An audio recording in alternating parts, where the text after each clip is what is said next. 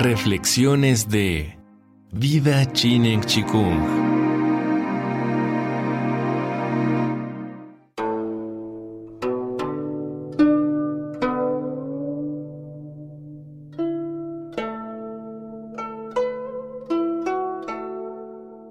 A pesar de las apariencias, Confucio no está tan lejos de nosotros como podríamos creer.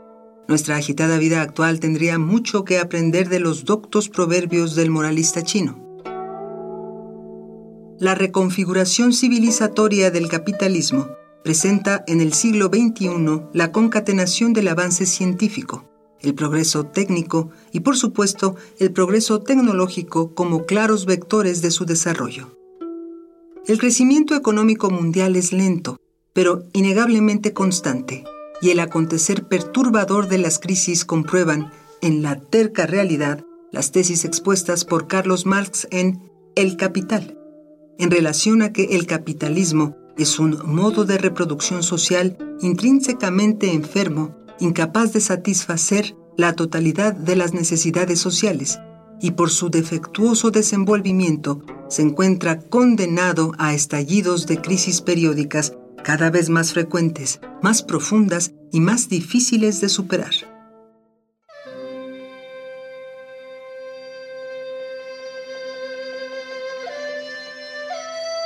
Las crisis, paradójicamente, a la vez constituyen la explosión de las contradicciones.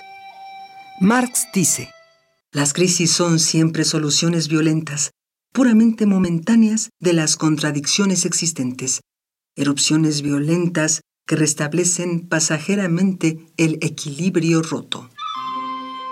En nuestros días, las crisis económicas se experimentan como los desastres naturales, de modo inesperado, inerme e impotente.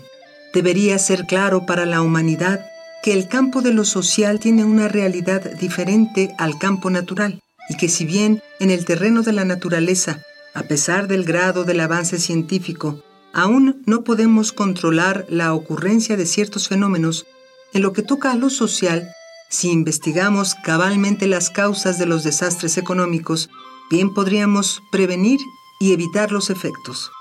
La sabiduría confuciana tendría mucho que aducir. Los seres de la naturaleza tienen una causa y unos efectos. Las acciones humanas tienen un principio y unas consecuencias. Conocer las causas y los efectos los principios y las consecuencias es como acercarse mucho al método racional con el cual se alcanza la perfección.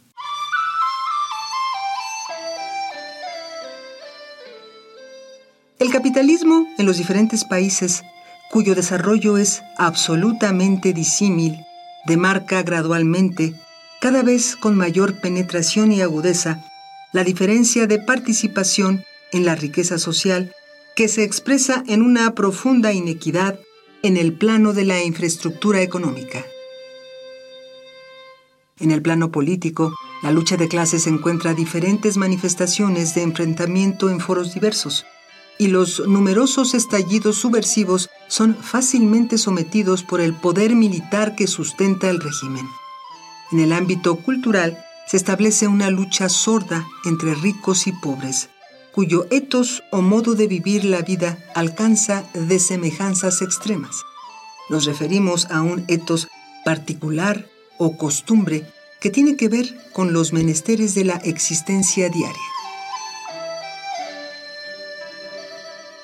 En nuestros días, el avance tecnológico remodela un mundo construido para la comodidad humana. Para una clase privilegiada, el último producto que en el mercado se ofrece como innovación tecnológica podría ser adquirido con la premura del antojo que busca complacencia. Para la clase desfavorecida, ni siquiera el hambre puede encontrar satisfacción en condiciones de miseria crónica. Al respecto, Confucio afirma, la virtud no es cultivada. El estudio no es requerido cuidadosamente si se oyen profesar principios de justicia y de equidad, no se quiere seguirlos. Los malos y los perversos no quieren corregirse. Esa es la causa de mi dolor.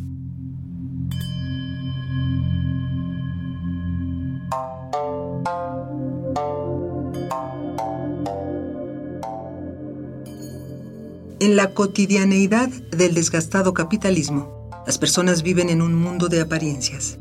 Para la mayoría de la población vivir significa consumir. Ser felices significa acumular. Luego las cosas cobran una importancia desproporcionada frente a las personas. No es extraño entonces que en el ciego afán de poseer ocurran diferentes confusiones.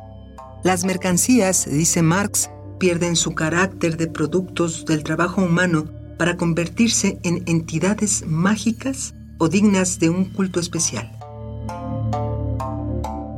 Por supuesto, esta apariencia proviene de la irreflexiva conducta de quien ha convertido a la mercancía, posteriormente al dinero y finalmente al capital en objeto de culto. Este equívoco es alentado por un modo de reproducción cuyo propósito es lograr la acumulación de riqueza a partir de un proceso sistemático de producción, circulación, consumo, eludiendo la reproducción del sujeto social como finalidad básica y factor prioritario. El resultado no solo es la destrucción gradual y sistemática del sujeto social, sino también la degradación y depredación constante de la naturaleza. La importancia del sabio Confucio radica principalmente en la constante invitación a la reflexión. En un mundo tan perturbado por la guerra, la riqueza extrema, las crisis, el progreso tecnológico, el hambre, el avance científico, el desempleo, etc. La recomendación confuciana de estudiar, de pensar, de conocer, de meditar, es justamente la que podría atenuar el dolor que aqueja a una población que oculta su ansiedad en la ambición y su soledad en su enajenación. La vía recta que propone Confucio es la consecución de la armonía en el etos. En tanto que coherencia en las acciones y en los pensamientos, Confucio dice, el obrar de manera que las palabras correspondan a las obras y las obras a las palabras. Ancestralidad trascendente. Confucio en la actualidad. Texto de Flor de María Balboa Reina. Viva Chinen Chikung. Todo es posible.